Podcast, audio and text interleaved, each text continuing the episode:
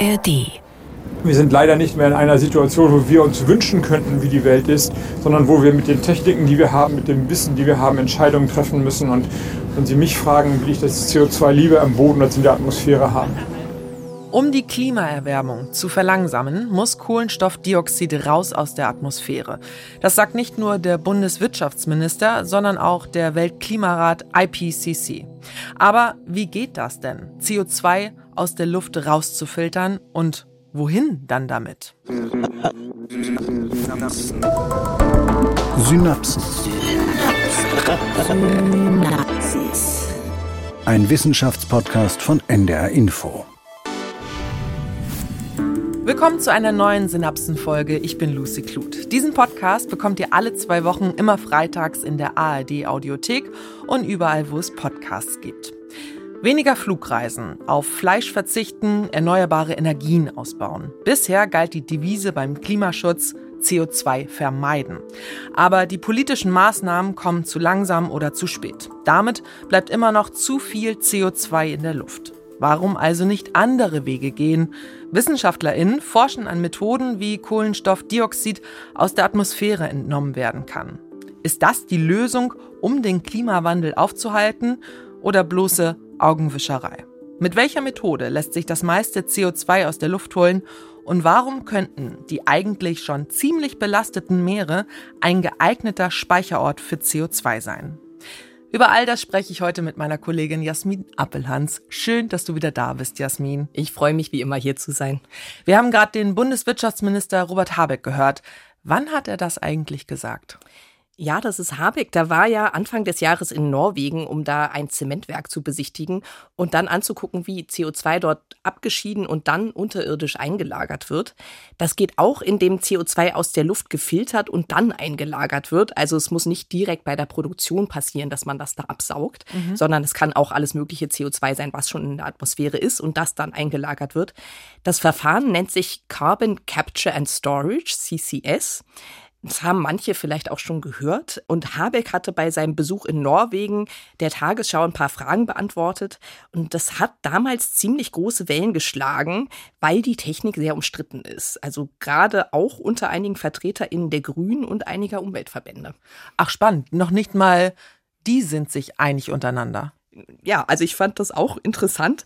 Und ich muss aber auch sagen, ich habe meine eigene Meinung da auch in einigen Punkten geändert zu dem Thema. Ich bin ja Meeresbiologin und beschäftige mich viel mit Klimathemen und habe auch während meiner Promotion schon zu den Folgen von zu viel CO2 im Wasser geforscht.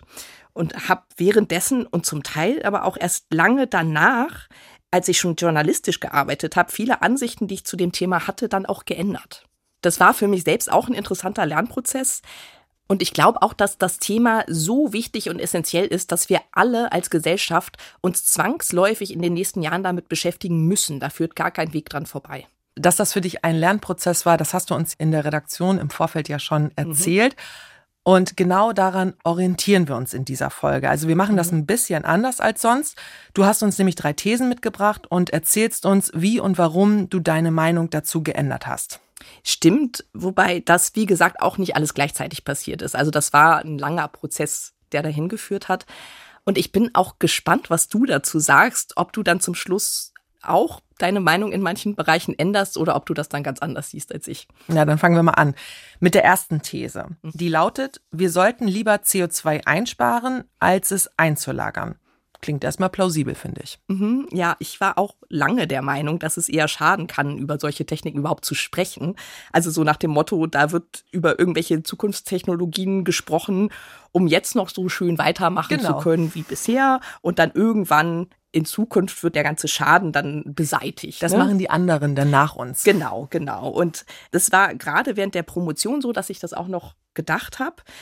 Und ich habe mich ja während der Promotion damit auseinandergesetzt, welchen enormen Schaden das CO2 in der Atmosphäre eigentlich anrichtet. Und war dann der Meinung, dass da gar nicht erst CO2 in die Atmosphäre kommen darf eigentlich. Und das würdest du jetzt nicht mehr so sagen? Doch, genau das würde ich auch immer noch so sagen. Ist es immer noch wichtig und es muss immer noch die oberste Priorität sein, gar nicht erst CO2 auszustoßen. Aber meine Meinung hat sich da erweitert, würde ich sagen. Was nämlich dann passiert ist, dass ich gegen Ende der Promotion Wilfried Rickels kennengelernt habe. Der ist Wirtschaftswissenschaftler und hat damals am Kieler Institut für Weltwirtschaft zum Thema Climate Engineering geforscht.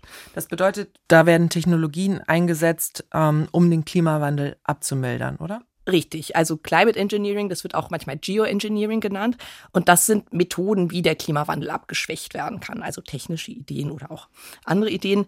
Es gibt zum Beispiel ja die Idee, Schwefel in die Stratosphäre auszubringen, damit das Sonnenlicht reflektiert wird und die Strahlung auf der Erde dann geringer wird. Oder auch die Wolkenbildung über dem Meer zu erhöhen, damit die Wolken dann die Strahlung reflektieren können. Oder auch riesige Schilder aufzustellen, um die Strahlung zu reflektieren. Und das wären dann eher so Maßnahmen, um die Temperaturen auf der Erde zu reduzieren.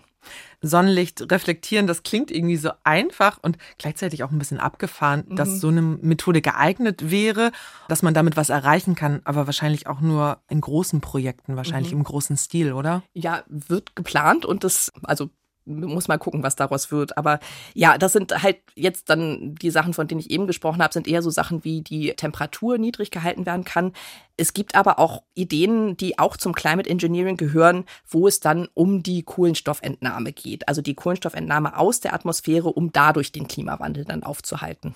Kommen wir jetzt mal zu Wilfried Rickels. Inwiefern hat der denn jetzt deine Meinung beeinflusst? Mhm, wir waren damals zusammen in einem Kurs, in dem es ums journalistische Schreiben ging, mhm. lustigerweise. Das hat bei Wilfried Rickels im Gegensatz zu mir aber nicht dazu geführt, dass er den Weg dann weitergegangen ist, sondern der ist inzwischen Professor am Institut für Weltwirtschaft in Kiel. Und damals waren wir aber zusammen in einem Team und sollten verständliche Texte über die Promotionsprojekte des jeweils anderen schreiben. Mhm. Und er hat damals zu den wirtschaftlichen Aspekten von Climate Engineering geforscht. Da habe ich dann erst gelernt, was es überhaupt alles für Möglichkeiten gibt und dass die Kohlenstoffentnahme gar nicht ernsthaft als Alternative gehandelt wird, sondern nur als Ergänzung dazu, die Emissionen überhaupt zu vermeiden von Anfang an.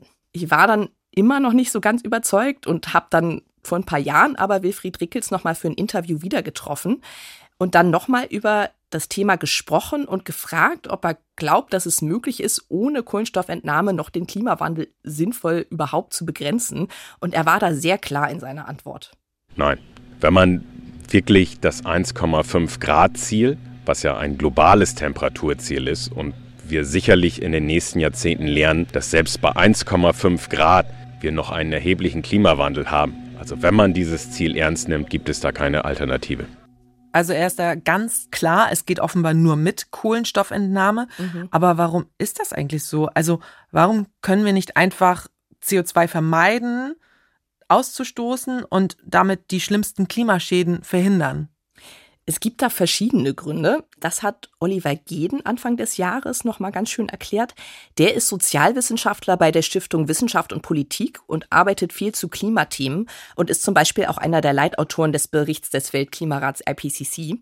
Und der hat Anfang des Jahres vor JournalistInnen den ersten Bericht zur CO2-Entnahme vorgestellt. Also genau das, worüber wir hier sprechen.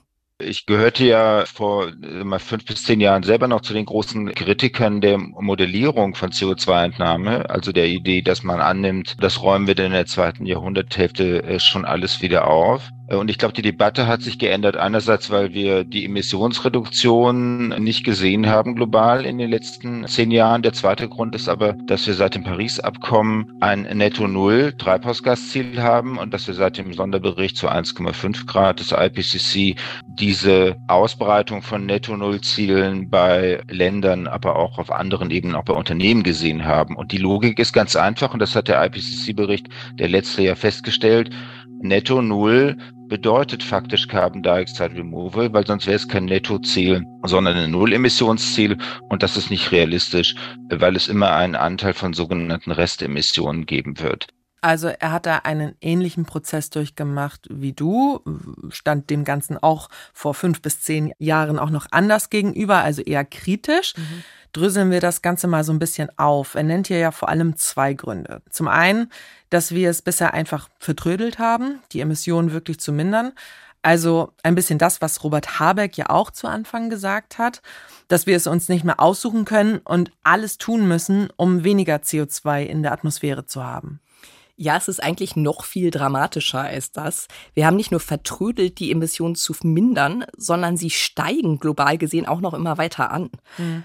Es gibt ja in jedem Jahr auch einen Bericht zum Kohlenstoffbudget, also dazu, wie viel CO2 wir so in dem jeweiligen Jahr ausstoßen.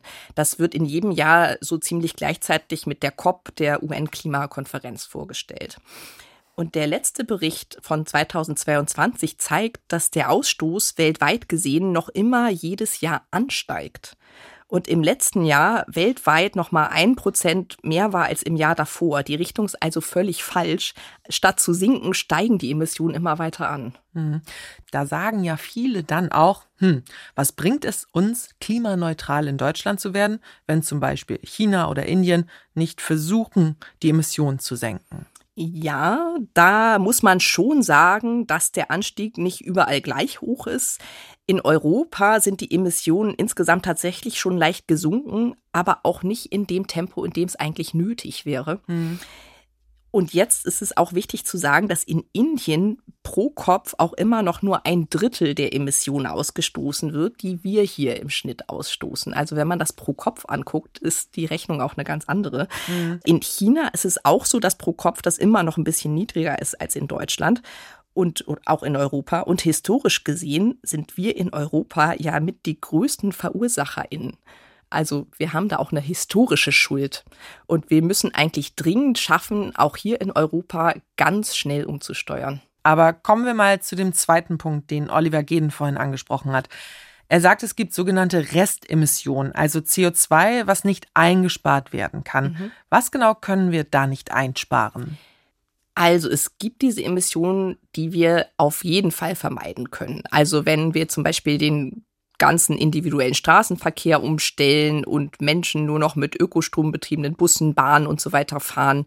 Da sind wir zwar noch sehr weit weg von, aber es wäre möglich und eigentlich auch unbedingt nötig, da mal was umzusetzen. Es gibt aber auch Bereiche, wo es nicht möglich ist, die Emissionen ganz zu verhindern. Zum Beispiel bei bestimmten Industrieprozessen, in der Landwirtschaft, beim Schwerlastentransport und so mhm. weiter. Da kann man zwar auch in vielen Bereichen das noch deutlich reduzieren, aber ein kleiner Rest bleibt halt immer noch übrig. Ja. Das sind so ungefähr 10 bis 15 Prozent von dem, was jetzt schon ausgestoßen wird, das auf jeden Fall übrig bleiben wird, egal was mhm. man da versucht. Jetzt hat ja die EU zum Beispiel das Ziel, bis 2050 klimaneutral zu sein. Also dass netto null CO2 ausgestoßen wird, das sogenannte Netto-Null-Ziel. Mhm. Und dafür müssen solche Restemissionen dann auch irgendwie ausgeglichen werden. Zum Beispiel darüber, dass Kohlenstoff halt aus der Atmosphäre aktiv entnommen und gebunden wird. Also nur um das nochmal festzuhalten, netto Null heißt ja nicht, dass es insgesamt keinen Ausstoß mehr gibt. Genau, es ist halt ein Nettoziel. Mhm. Und es ist auch so, dass es diese Berichte vom Weltklimarat gibt und auch gab. Und es gibt da ja auch einen Teil mit Strategien, wie eigentlich diese maximale Erwärmung von 1,5 Grad, die irgendwann mal als Maximum äh, festgelegt wurde, wie das eingehalten und noch erreicht werden kann. Wobei man also ehrlicherweise auch sagen muss, dass diese 1,5 Grad schon fast nicht mehr erreichbar sind. Also wenn wir uns jetzt ganz stark anstrengen, können wir vielleicht noch die 2 Grad schaffen, aber mhm. 1,5 sagen viele ExpertInnen sind schon eher so außerhalb dessen, was überhaupt noch geht. Aber mal ganz abgesehen davon, geht es in allen Szenarien, wie wir das irgendwie noch erreichen können, zwar erstmal darum, den CO2-Ausstoß zu reduzieren, aber dann im späteren Verlauf wird auch immer wieder mit eingepreist, dass wir dann auch CO2 entnehmen irgendwann. Mhm. Und nur so ist eine Temperaturbegrenzung dann überhaupt machbar. Es gibt auch noch einen dritten Punkt, der da wichtig ist, den Oliver Geden nicht angesprochen hat. Das erklärt hier jetzt Jan Minks. Der ist auch Autor des Berichts zur Kohlenstoffentnahme und ist Volksökonom vom Klimaforschungsinstitut MCC in Berlin, das MacArthur Research Institute on Global Commons and Climate Change.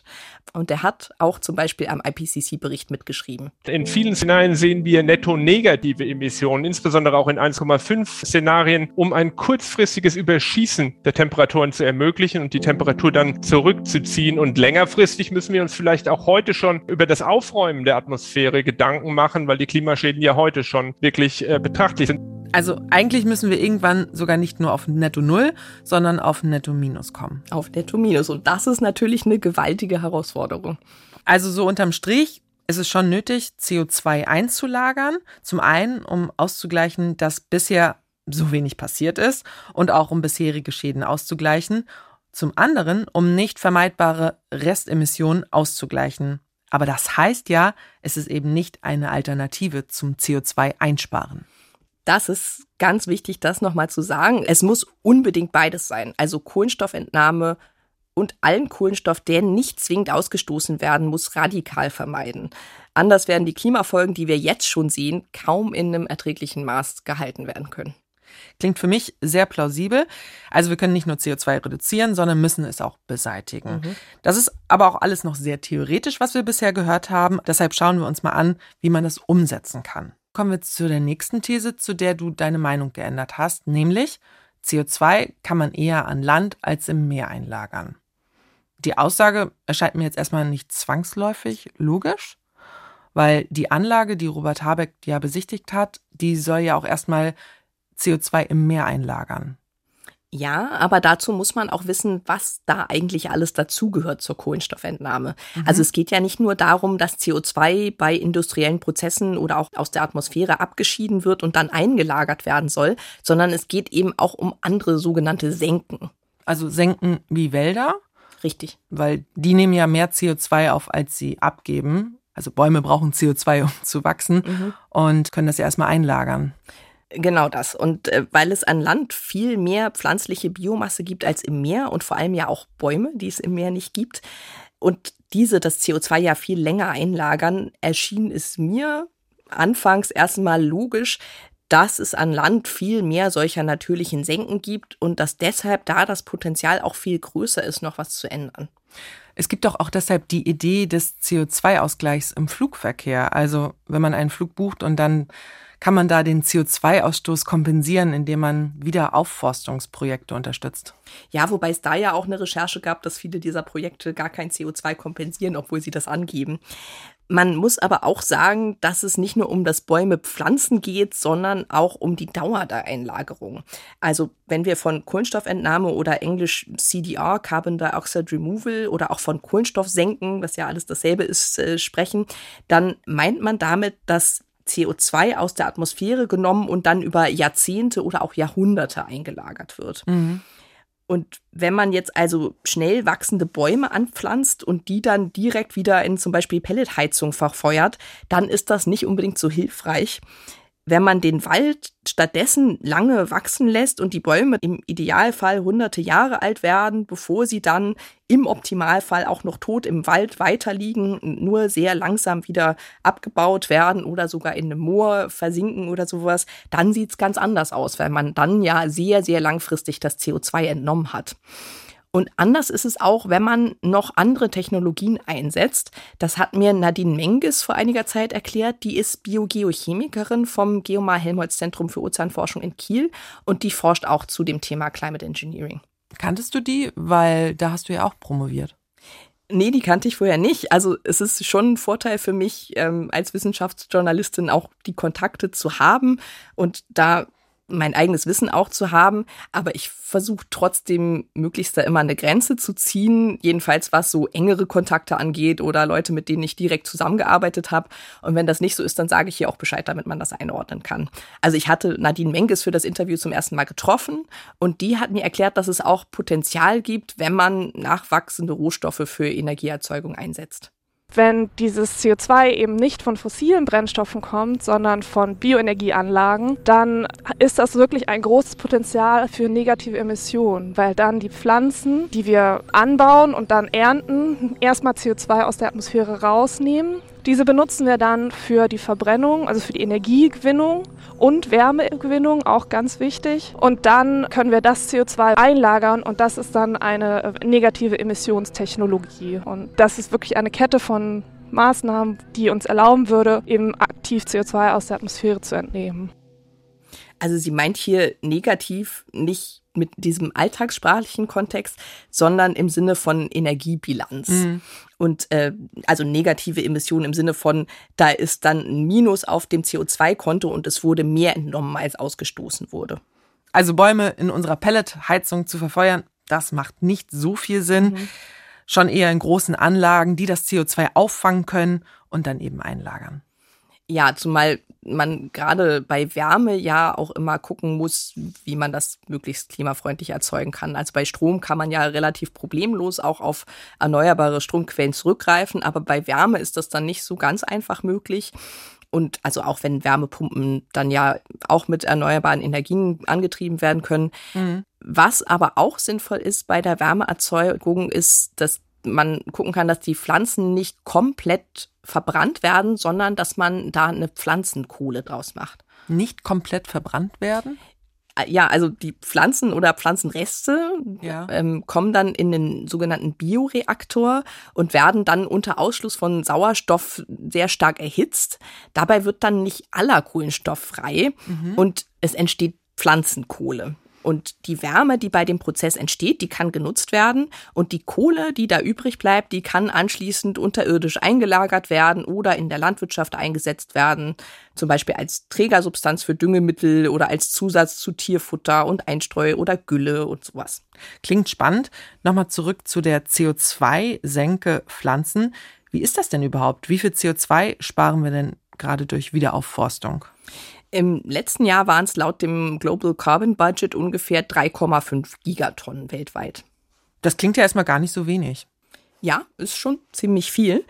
Sind ungefähr 10 Prozent dessen, was wir insgesamt an CO2 ausgestoßen haben im letzten Jahr. Ist aber nur gut die Hälfte dessen, was wir jedes Jahr an CO2 ausstoßen, weil wir Wälder abholzen. Also ah. zum Beispiel der Regenwald in Südamerika, um da Futter für Tiere anzubauen, die wir dann hier essen und so.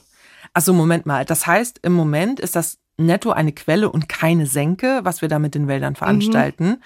Aber wie ist denn das mit dem Potenzial? Wie viel CO2 könnte damit realistisch langfristig gespeichert werden, wenn wir jetzt stark wieder Wälder aufforsten?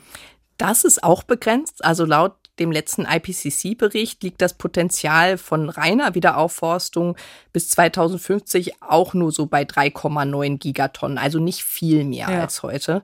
Da wäre es wahrscheinlich sinnvoller, die Abholzung erstmal zu stoppen. Es ist, wenn wir uns den IPCC-Bericht angucken, tatsächlich einer der größten Hebel, den wir haben, um CO2 einzusparen. Dann bin ich gespannt, was du jetzt sagst, weil es gibt ja auch noch die Moore. Mhm. Da wird ja auch immer mal gesagt, dass das Wiedervernässen von Mooren auch CO2 einlagern kann. Ja, wobei das ein bisschen missverständlich ist. Also Moore sind schon sehr wichtig im Klimaschutz und besonders auch diese Moore wieder zu vernässen. Und es ist schon auch so, dass die Moore langfristig auch viel CO2 einspeichern. Also mhm. abgestorbene Pflanzen werden im Moor ja nicht vollständig zersetzt und so dann über Jahrhunderte oder sogar Jahrtausende dann eingelagert und dadurch entsteht dann der Torf. Aber beim Wiedervernässen geht es vor allem darum, den CO2-Ausstoß von den trockengelegten Mooren zu stoppen. Also aus den trockengelegten Böden gast ja nämlich noch sehr lange viel CO2 aus. Mhm. Und trockengelegte Moore sind in Deutschland im Moment für 37 Prozent der Emissionen aus der Landwirtschaft verantwortlich. Also es ist schon ziemlich viel. Bis die Moore dann aber nach der Vernässung dann wieder von einer großen Nettoquelle zu einer Nettosenke werden, dauert das eine ziemlich lange Zeit. Also erstmal geht es darum, halt das zu stoppen, dass da noch mehr rauskommt sozusagen. Mhm. Was aber eine andere potenzielle CO2-Senke an Land noch ist, außerhalb von Pflanzen, ist Gesteinsmehl zum Beispiel. Gesteinsmehl ist genau was? Also zum Beispiel Basalt, kann aber auch Olivin oder Löschkalk sein oder so.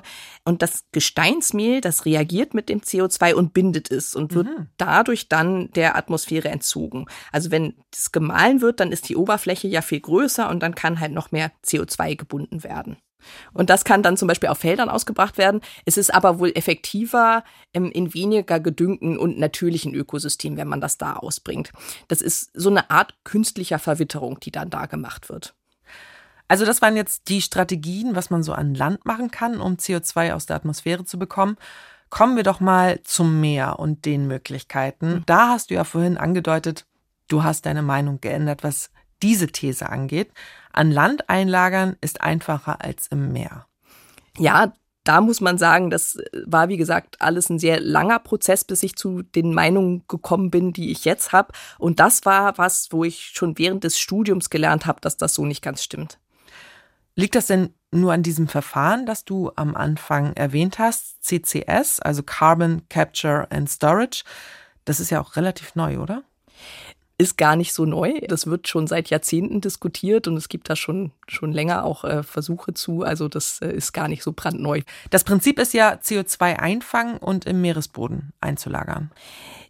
Ja, richtig. Also es liegt aber auch nicht nur daran, dass ich meine Meinung geändert habe. Also es liegt da wiederum auch nicht nur daran, dass das CO2 beim CCS nicht unbedingt nur unterseeisch eingelagert werden kann. Es mhm. kann auch an Land unter der Erde eingelagert werden. Und es gibt gerade in Deutschland auch viele, viele Bereiche, wo das CO2 terrestrisch, also an Land eingelagert werden könnte. Mhm. Aber vielleicht können wir kurz darüber sprechen, wie das genau funktioniert mit dem CCS. Mhm. Wir haben ja vorhin schon kurz darüber gesprochen, dass CO2 bei industriellen Prozessen abgeschieden werden kann oder aus der Luft gefiltert und dann eingelagert werden kann. Und wenn das aus der Luft geholt wird, dann heißt es DAX, Direct Air Carbon Capture and Storage. Und das CO2, das wird dann verflüssigt mhm. und eingelagert. Und es gibt da verschiedene Möglichkeiten, wie es dann eingelagert werden kann. Zum Beispiel in porösem Gestein, das dann dieses CO2 langfristig wirklich binden kann, sodass das dann Teil des Gesteins wird.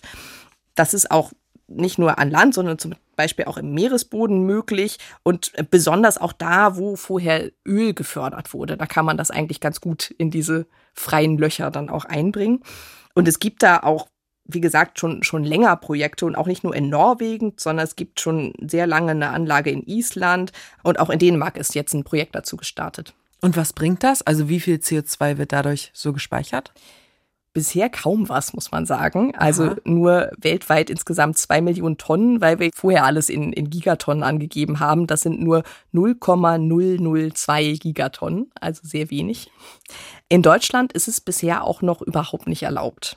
Also obwohl sich jetzt auch erste PolitikerInnen dafür aussprechen, das mal auszuloten, ob man es nicht erlauben sollte.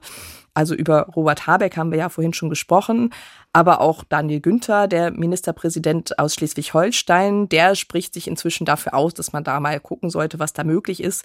Und das, nachdem die CDU die ganze Idee vor einigen Jahren im Prinzip schon für tot erklärt hatte. Ja, also es ist insgesamt, muss man sagen, noch eine ziemlich teure Technologie die genauen Prozesse und die Sicherheit werden noch erforscht. Gerade in Deutschland, wie gesagt, ist da aber eigentlich ein unheimlich großes Potenzial, weil wir halt hier viele Flächen hätten, wo es möglich wäre. Und es wird auch angenommen, dass bis zum Ende des Jahrhunderts ungefähr so viel gespeichert werden könnte, wie zum Beispiel durch Wälder global gesehen. Und sag mal Stichwort Sicherheit, also CO2 im Boden einlagern. Kann das nicht austreten? Ja, also da wird gerade noch geforscht, wie risikoreich solche unterirdische oder unterseeische Speicherung dann tatsächlich ist. Es gibt da auch Sorgen, dass durch CO2-Lecks größere Schäden entstehen können.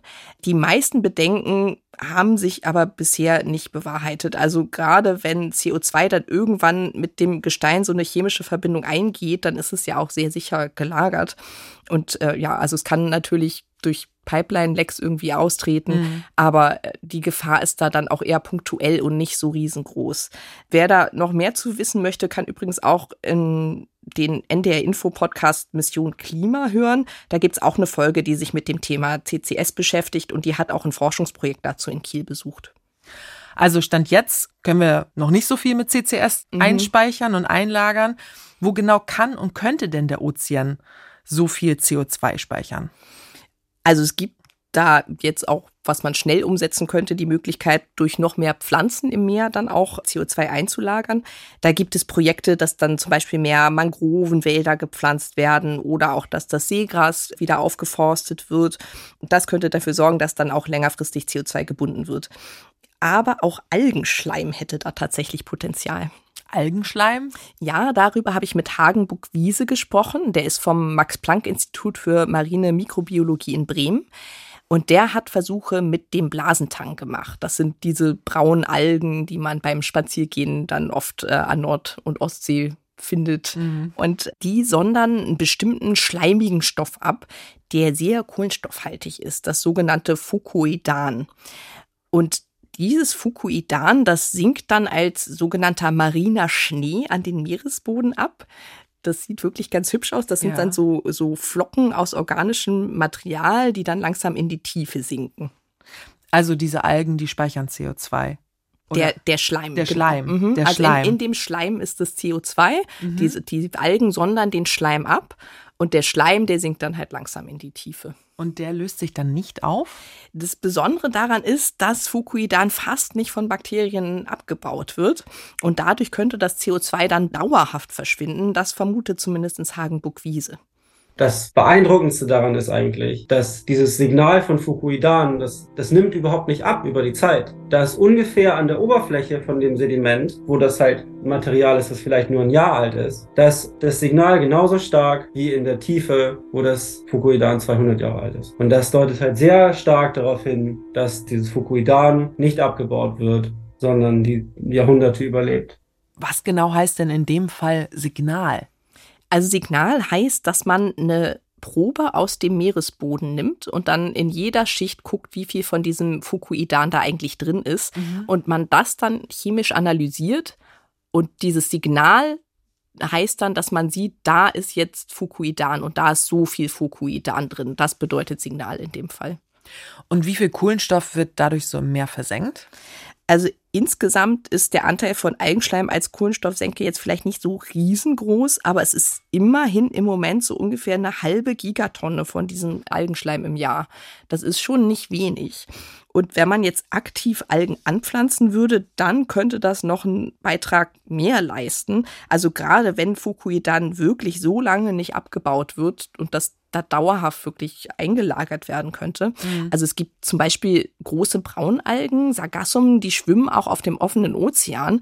Und wenn sich zeigen sollte, dass die auch Fukuidan absondern und das nicht abgebaut wird, dann wäre das schon ein großes Potenzial, mit dieser Alge eine größere Kohlenstoffsenke zu schaffen, weil dieses Fukuidan da in dem offenen Ozean ja ganz tief runtersinken würde und dann ja auch gar nicht wieder an die Oberfläche kommen würde.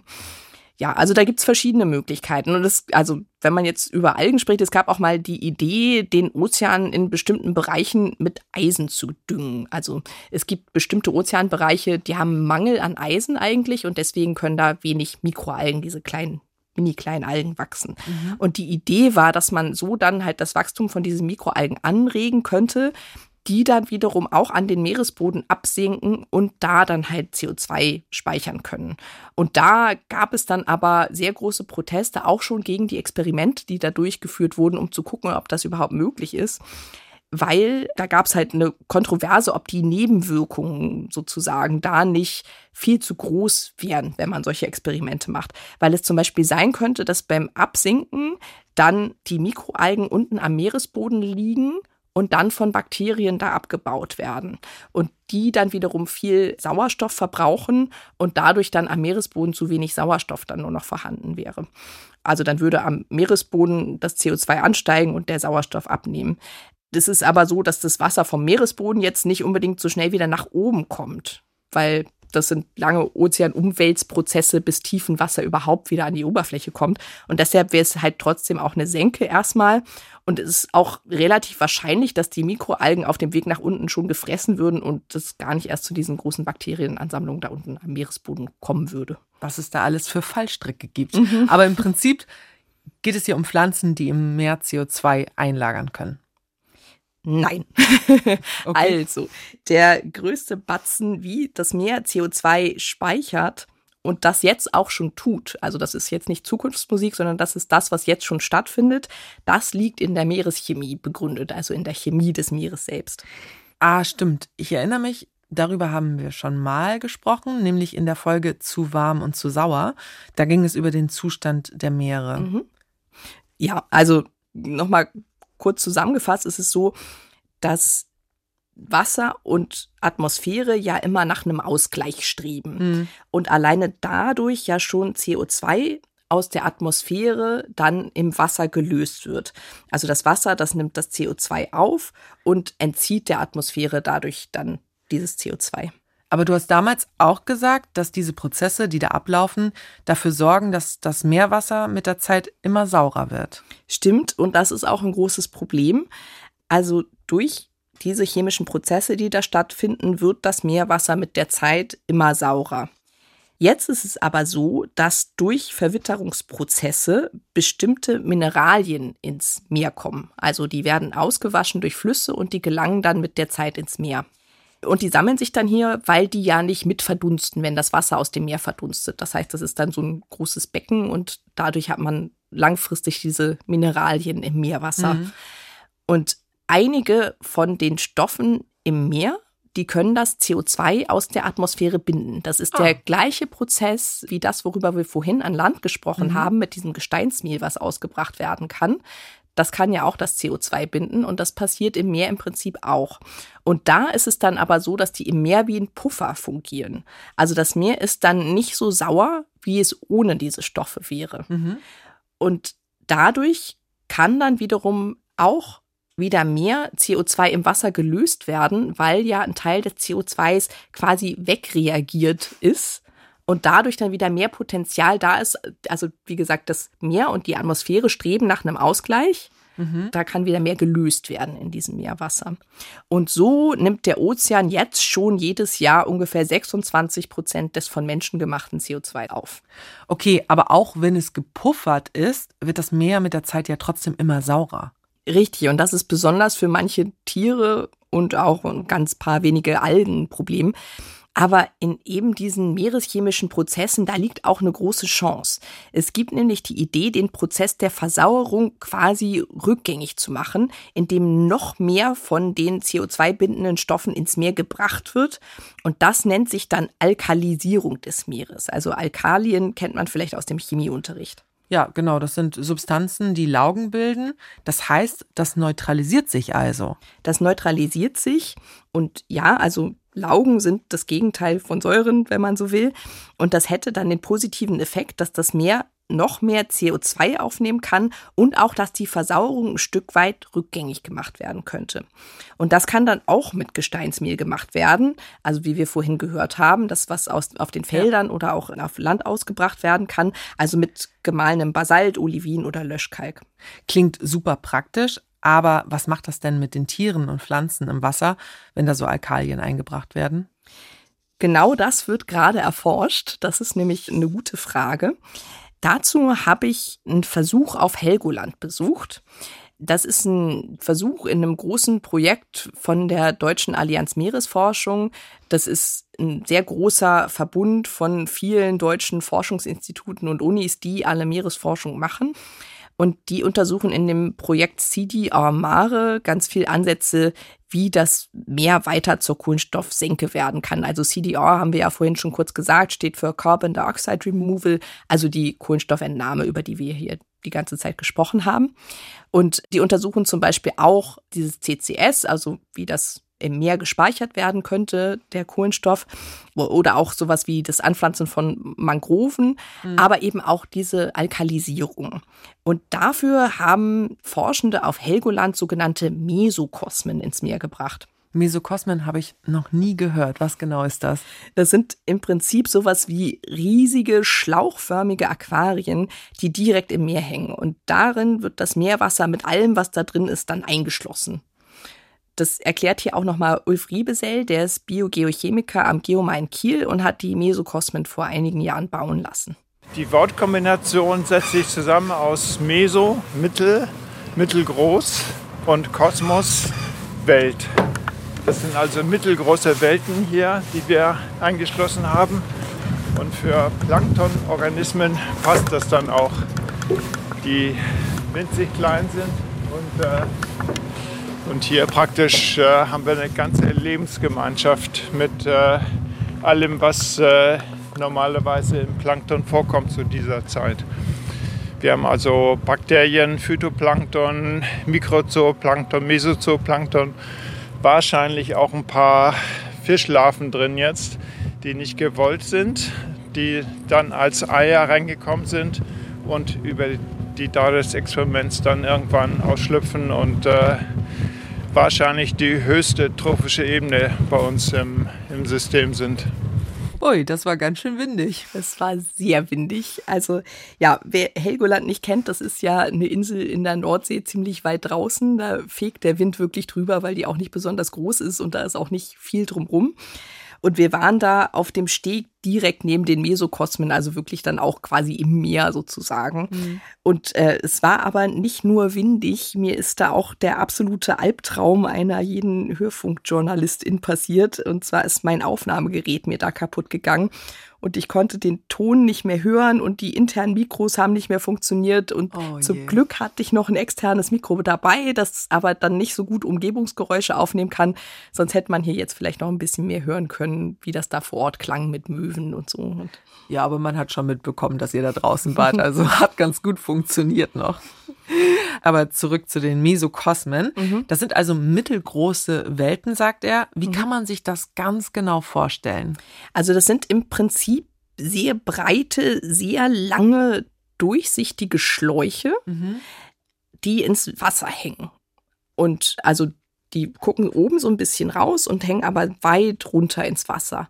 Und oben sind die eigentlich offen, haben aber so einen kleinen Schirm auf, den man auf und zuklappen kann, damit es da jetzt nicht reinregnet mhm. oder irgendwelche Sägevögel da reinfliegen oder sowas. Und unten kann man die verschließen, sodass die dann abgeschlossen sind. Also die werden dann da vor Ort, wo auch immer die Versuche laufen, dann ins Wasser gebracht, also runtergelassen.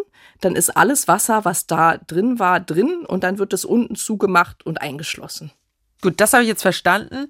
Er hat eben von Plankton gesprochen.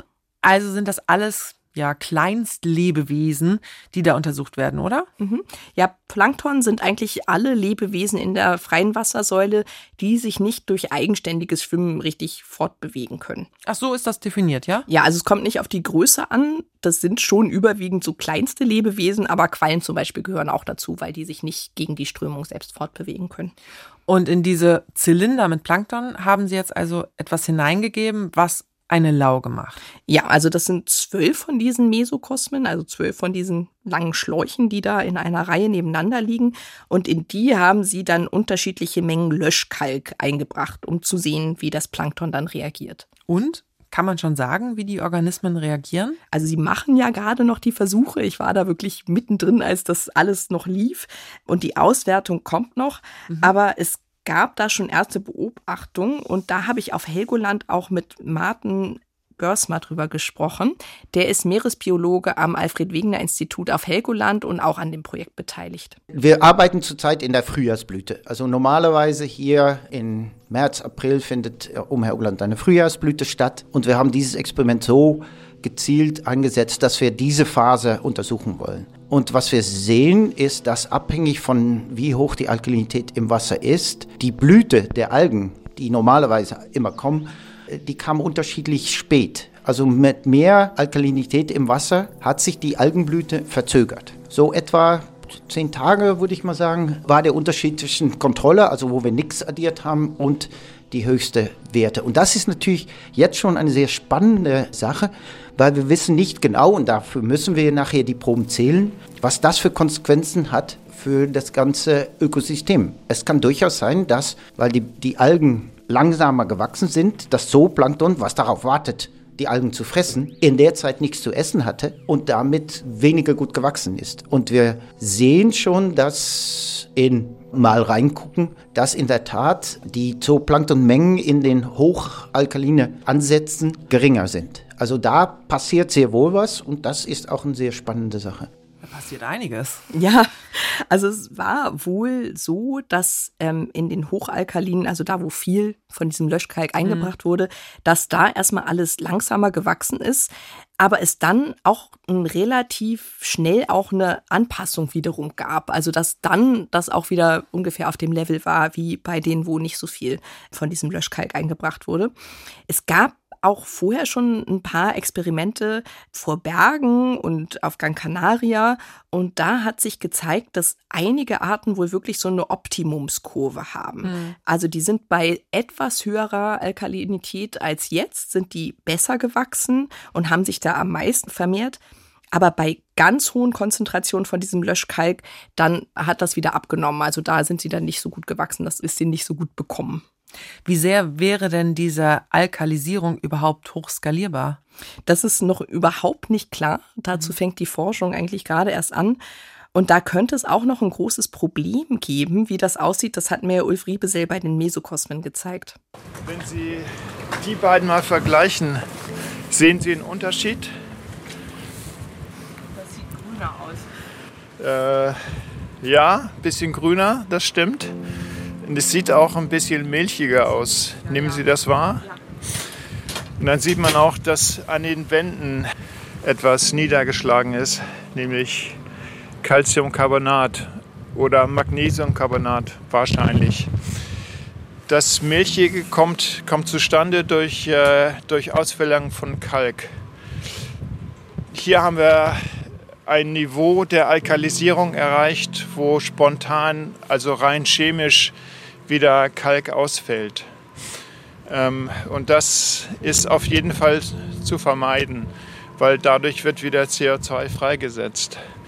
Es ist praktisch das Gegenteil von dem, was wir erreichen wollen. Also wenn da zu viel von dem Löschkalk drin ist, dann kann das Gegenteil von dem passieren, was man eigentlich will. Mhm. Also dann kristallisiert Kalk aus. Mhm. Das passiert besonders bei hohen Temperaturen. Und wenn dieser Kalk ausfällt, dann wird CO2 frei und Gas dann aus. Und das in noch höheren Mengen als vorher. Das ist ein Effekt, den man zum Teil auch schon im Meer sehen kann. Also zum Beispiel im östlichen Mittelmeer ist das was, was man schon nachgewiesen hat, dass da Kalk ausfällt und CO2 dann im Prinzip ausgast. Das klingt aber auch so, als müsse man dann eher aufpassen, was man tut. Ja, deshalb ist auch noch nicht klar, wie, wo und in welchen Konzentrationen es sinnvoll wäre, solche Mineralien ins Meer zu bringen. Und man müsste auch gucken, welche Stoffe da sinnvoll wären. Wahrscheinlich eher was, was eh beim Abbau irgendwie anfällt und dann nicht noch extra aufwendig gewonnen werden muss oder so. Allerdings ist es in Deutschland eigentlich noch nicht mal erlaubt zu erforschen, was passiert, wenn man diese Mineralien ins Meer bringt, geschweige denn, dass das irgendwie schon kommerziell gemacht werden könnte. Warum nicht? Es gibt die sogenannte London Convention. Das ist ein Gesetz aus den 70ern, das im Prinzip verbietet, alle möglichen Sachen ins Meer zu kippen. Macht erstmal Sinn. Es ist schon sinnvoll, richtig. Es wird in Deutschland allerdings sehr streng umgesetzt. Also da wird nicht zwischen Forschung und Müllentsorgung unterschieden oder anderen kommerziellen Interessen. Und dass da überhaupt was ins Meer gegeben wird, das geht bei diesem Projekt zum Beispiel auch nur, weil die Mesokosmen ja nach unten hin geschlossen sind mhm. und deshalb nicht in direkten Kontakt mit dem Meer sind. Es gibt aber in anderen Ländern schon Firmen, die sich da in Stellung bringen und das mit der Alkalisierung auch in größerem Stil durchführen wollen. Und eigentlich ist es ja auch ganz dringend und ganz schnell nötig, da was zu unternehmen. Dann ist aber die Frage, wie schnell da die Forschung überhaupt ja, die entscheidenden Fragen beantworten kann, bevor die Firmen da loslegen. Gerade wenn man zum Beispiel hier noch nicht mal die Erforschung also wenn die Erforschung noch nicht mehr erlaubt ist. Ja, das finde ich auch die entscheidende Frage und da habe ich auch mit Ulfried Besell auf Helgoland drüber gesprochen. Ich finde das eine sehr interessante Frage, ob die Forschung überhaupt schnell genug hinterherkommt, die kritischen Fragen zu beantworten. Tatsächlich ist es so, dass nicht in Deutschland, wahrscheinlich auch nicht in Europa, aber international, insbesondere in Nordamerika, sich da sehr viele Firmen schon auftun, die genau den Ansatz Alkalisierung im Ozean fahren wollen. Und da ist es natürlich sehr kritisch, dass dass die Forschung nicht von den Firmen gemacht wird, die da Interessen, finanzielle Interessen haben, sondern von unabhängigen ForscherInnen. Und da hinkt die Forschung mit Sicherheit hinterher. Da werden wahrscheinlich Genehmigungen erteilt, bevor überhaupt die erforderlichen Untersuchungen abgeschlossen sind. Also es ist wichtig, dass da jetzt auch viel unabhängige Forschung gemacht wird, damit das dann auch irgendwann zeitnah mal umgesetzt werden kann. Es ist für mich allerdings trotzdem noch die Frage, was man da in der Zeitnot überhaupt noch schaffen kann an Forschung. Und es gibt übrigens auch die Idee, nicht nur durch immer mehr Mineralien die Pufferwirkung vom Ozean zu erhöhen, sondern auch die Versauerung technisch rückgängig zu machen, also elektrochemisch CO2 aus dem Meerwasser zu holen, das dann wiederum eingelagert werden könnte. Wie das alles funktionieren kann, das sind bisher alles eher teure und nicht so ausgereifte Ideen. Gut, also die Alkalisierung ist noch nicht möglich, habe ich jetzt verstanden, aber auch potenziell eine Lösung für die Zukunft, wenn sie denn irgendwann erlaubt wird und die Konzentrationen nicht zu hoch sind. Wie sieht's denn jetzt mit der Bilanz aus? Also wer entzieht im Moment mehr CO2? Das Meer oder das Land? Also laut letztjährigem Global Carbon Budget ist es schon noch das Land. Es hält sich aber ungefähr die Waage. Also an Land sind es ungefähr 11 Gigatonnen pro Jahr und im Ozean ungefähr 10 Gigatonnen. Ja, okay. Trotzdem ist es ja jetzt nicht so, dass Pflanzen an Land den Großteil oder den allergrößten Teil der Senke ausmachen. Und auch zukünftig gibt es halt Potenzial, dass das Meer noch mehr zur Kohlenstoffsenke werden kann, auch wenn das, wenn man da jetzt alle Unwägbarkeiten mit einschließt. Und insofern hat sich da, wie gesagt, schon während meines Studiums und auch der Promotion meine Meinung geändert, dass es vor allem an Land diese Kohlenstoffsenken gibt.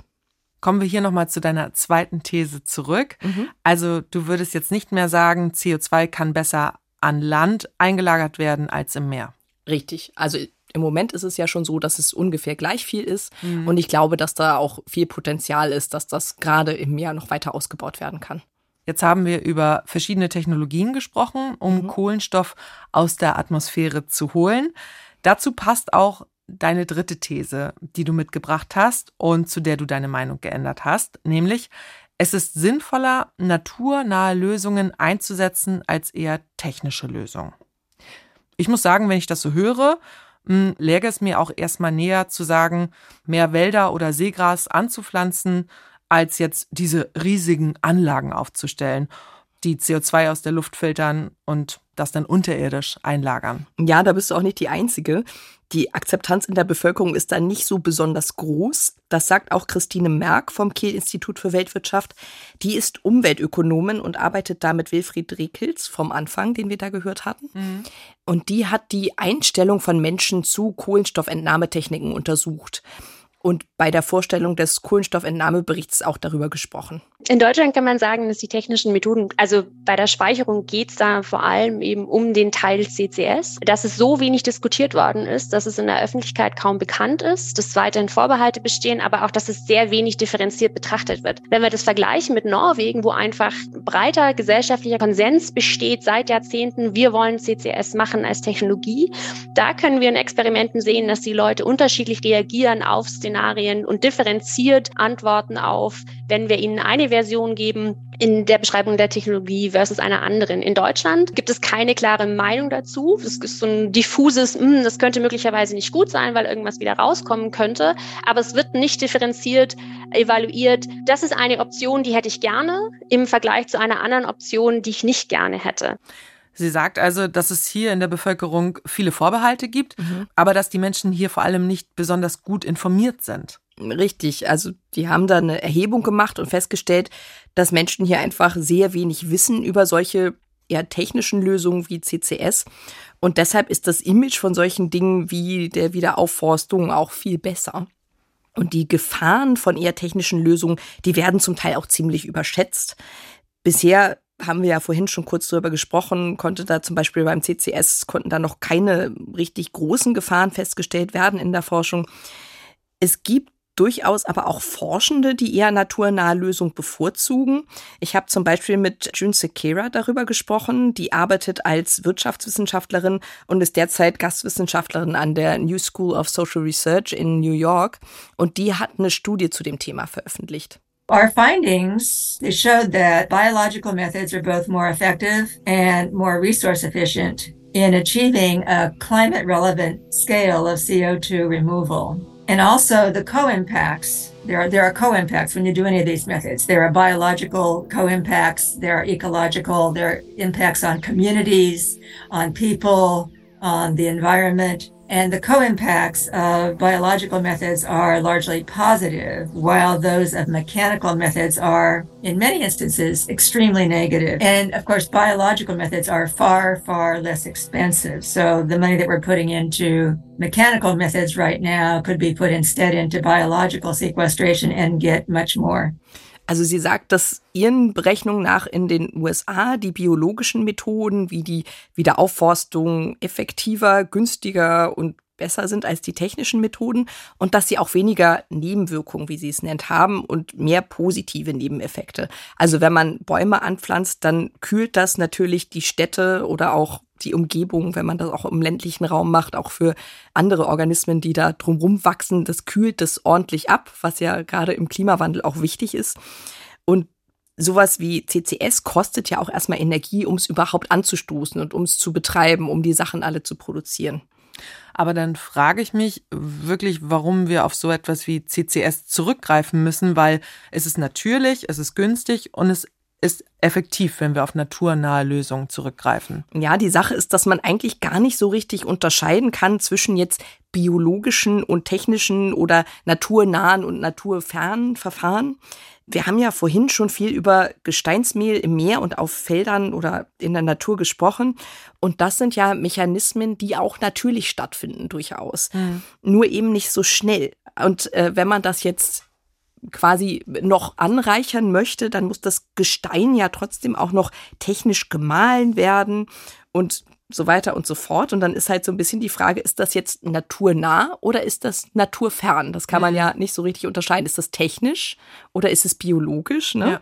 Und Jan Minks vom Klimainstitut MCC in Berlin, den wir vorhin schon gehört haben, der meint deshalb, dass es sinnvoller ist, nicht in naturnahe und naturferne oder biologische und technische Verfahren zu unterscheiden, sondern in traditionelle und neuartige Verfahren.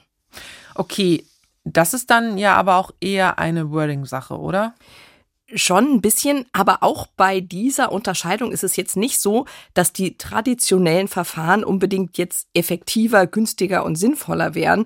Das hat mir jedenfalls Jan Minks im Interview gesagt. Und äh, was sich da sehr deutlich zeigt, ist, dass äh, gerade bei diesen äh, traditionellen Verfahren, also der Aufforstung, die Bodenkohlenstoffanreicherung, ähm, dass die durchaus begrenzt sind und dass häufig auch außen vor gelassen wird, dass tatsächlich wir sowieso, wenn wir diese Senken erhalten wollen, im gleichen Umfang, dass wir tatsächlich mehr machen müssen. Warum? Weil ähm, wenn wir auf die Klimaneutralität zusteuern, dann wird einfach auch die sogenannte CO2-Fertilisierung, also das heißt, die immer steigende Konzentration von CO2 in der Luft führt ja dazu, dass biologische Prozesse beschleunigt werden. Und das nimmt natürlich ab wenn wir tatsächlich global auf Netto Null zugehen. Und das muss dann auch eben äh, durchaus äh, kompensiert werden. Ah, okay. Also mal ganz einfach gesagt, im mhm. Moment wachsen die Bäume besonders gut, weil viel CO2 in der Luft ist, weil die brauchen das ja zum Wachsen. Aber wenn dann weniger CO2 in der Luft ist, dann wird der Effekt nicht mehr so groß sein. Also eigentlich ein bisschen paradox. Ja, also im Moment sind es quasi Düngebedingungen für die Pflanzen, mhm. wobei auch noch was anderes bedacht werden muss, nämlich dass der Klimawandel ja jetzt auch schon dafür sorgt, dass Wälder absterben. Mhm. Und gerade auch der sagenumwobene deutsche Wald, der kränkelt ja schon auch durch den Klimawandel vor sich hin. Und viele Baumarten werden auch hier zukünftig gar nicht mehr wachsen können, auch woanders natürlich. Es wird alles trockener und heißer. Es gibt mehr Extremwetter, mehr Stürme, mehr Hagel, solche Geschichten. Und dann muss man natürlich gucken, was man überhaupt noch anpflanzen kann und was da hilft.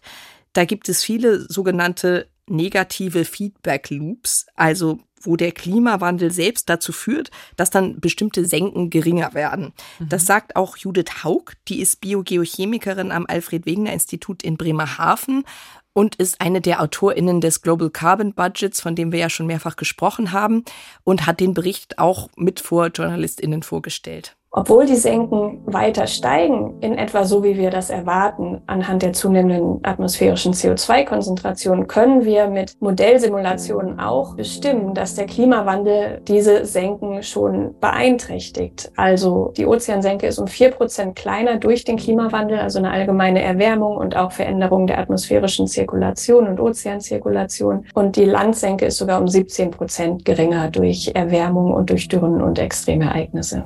Im Meer liegt es dann zum Beispiel auch daran, dass in warmem Wasser physikalisch, rein physikalisch schon nicht so viel CO2 gebunden werden oder gelöst werden kann wie in kaltem Wasser. Und wenn das Wasser jetzt durch den Klimawandel immer wärmer wird, dann kann der Ozean auch rein physikalisch schon nicht mehr so viel CO2 binden. Okay, das klingt ja schon so, als ob es dann nicht nur die alleinige Lösung wäre, nur auf traditionelle Methoden zu setzen. Ja, das sagt auch Jan Minks. Man sollte das eine nicht gegen das andere ausspielen. Wir müssen beides tun und beides ist wichtig. Und ich glaube, wir haben uns da mit den CO2-Entnahmen in eine Situation manövriert, dadurch, dass wir das ziemlich vernachlässigt haben, dass wir da relativ schnell relativ viel tun müssen, um tatsächlich die Pariser Klimaziele zu erreichen. Denn das ist unabdingbar. Das ist kein Kann, es ist ein Muss. Und ähm, dafür können wir jetzt nicht sagen, wir brauchen dies nicht und das nicht, sondern ich glaube, wir müssen ein breites Portfolio von unterschiedlichen Methoden müssen wir vorantreiben und dann auch sehen, was wie gut und wie schnell funktioniert äh, und nicht äh, vorher sagen, äh, ja genau, wir machen jetzt nur Aufforstung oder wir machen nur Direct Air Capture. Also gerade die neuartigen Technologien müssen da eigentlich unbedingt weiter ausgebaut werden. Wenn wir die Klimaziele noch irgendwie erreichen wollen, dann müssen die neuartigen Technologien laut dem Kohlenstoffentnahmebericht 1300 mal so viel CO2 entnehmen wie heute. Okay. Und äh, auch die traditionellen Methoden müssen noch stark ausgebaut werden. Und wichtig dabei ist jetzt aber auch noch mal zu sagen, dass das nicht heißt, wir können jetzt so weitermachen wie bisher, und zum Schluss richtet das dann schon irgendwie die Kohlenstoffentnahme. Mhm. Wir müssen unbedingt jetzt auch so schnell wie möglich weniger CO2 ausstoßen. Ich finde, was mit der Folge heute schon im Kopf bleibt, ob jetzt CCS, Gesteinsmehl oder Alkalisierung des Meeres, es gibt jetzt schon viele Lösungen, um CO2 aus der Luft herauszufiltern und einzuspeichern. Und was auch klar geworden ist, Klimaschutzmaßnahmen durchzuführen, während man sich mitten im Klimawandel befindet, ist halt auch kompliziert. Jasmin, vielen Dank, dass du uns von deinem Lernprozess berichtet hast. Es war sehr spannend. Komm gerne bald wieder. Das mache ich mit Sicherheit. Die Redaktion hatte heute Corinna Hennig, Producerin war Sabine Korbmann und für die Technik verantwortlich Christoph van der Werf. Und auch in zwei Wochen gibt es wieder eine Folge von Synapsen, wie immer am Freitag in der ARD Audiothek und überall, wo es Podcasts gibt. Dort findet ihr auch unsere Quellen oder ihr schaut direkt auf ndr.de slash Synapsen. Wir freuen uns, wenn ihr uns abonniert und schickt uns doch gerne Fragen, Anregungen, Kritik oder auch Lob per E-Mail an synapsen.ndr.de. Schön, dass ihr dabei wart. Ich bin Lucy Kluth und zum Schluss habe ich noch einen Hörtipp für euch. Ich bin Miriam Arns, Journalistin und Podcastautorin. Der 3. Juni 1998 ist ein Tag, der mein Leben verändert hat. Denn meine Mutter steigt an diesem Tag in Würzburg in den ICE 884. Sie will zu einem Klassentreffen in Dänemark. Sie hat meine kleine Schwester dabei, die ist da erst zwei Jahre alt. In Hamburg müssen sie umsteigen, aber der Zug wird Hamburg nicht erreichen. Kurz hinter Hannover entgleist er und rast in eine Brücke. 101 Menschen sterben, 105 werden verletzt. Viele Jahre lang wollte ich mich nicht mit dem Zugunglück auseinandersetzen. Jetzt, 25 Jahre später, ist es an der Zeit. Vielleicht ist es mein Alter. Ich bin jetzt fast so alt wie meine Mutter, als sie zusammen mit meiner Schwester in den ICE 884 gestiegen ist. Vielleicht ist auch einfach genug Zeit vergangen. In diesem Podcast frage ich mich, was genau ist am 3. Juni 1998 passiert? Im Zug und in dem kleinen Ort Eschede, dessen Anwohner spontan zu Notfallhelfern geworden sind. Wer ist für den Unfall verantwortlich? Wie geht es anderen Hinterbliebenen und Überlebenden? Und inwiefern beeinflusst dieser Tag, diese wenigen Sekunden an einem warmen Junimorgen vor 25 Jahren, noch heute das Leben der vielen Menschen, die von dem Unglück betroffen sind? Darum geht es in diesem Podcast. Eschede, 25 Jahre danach.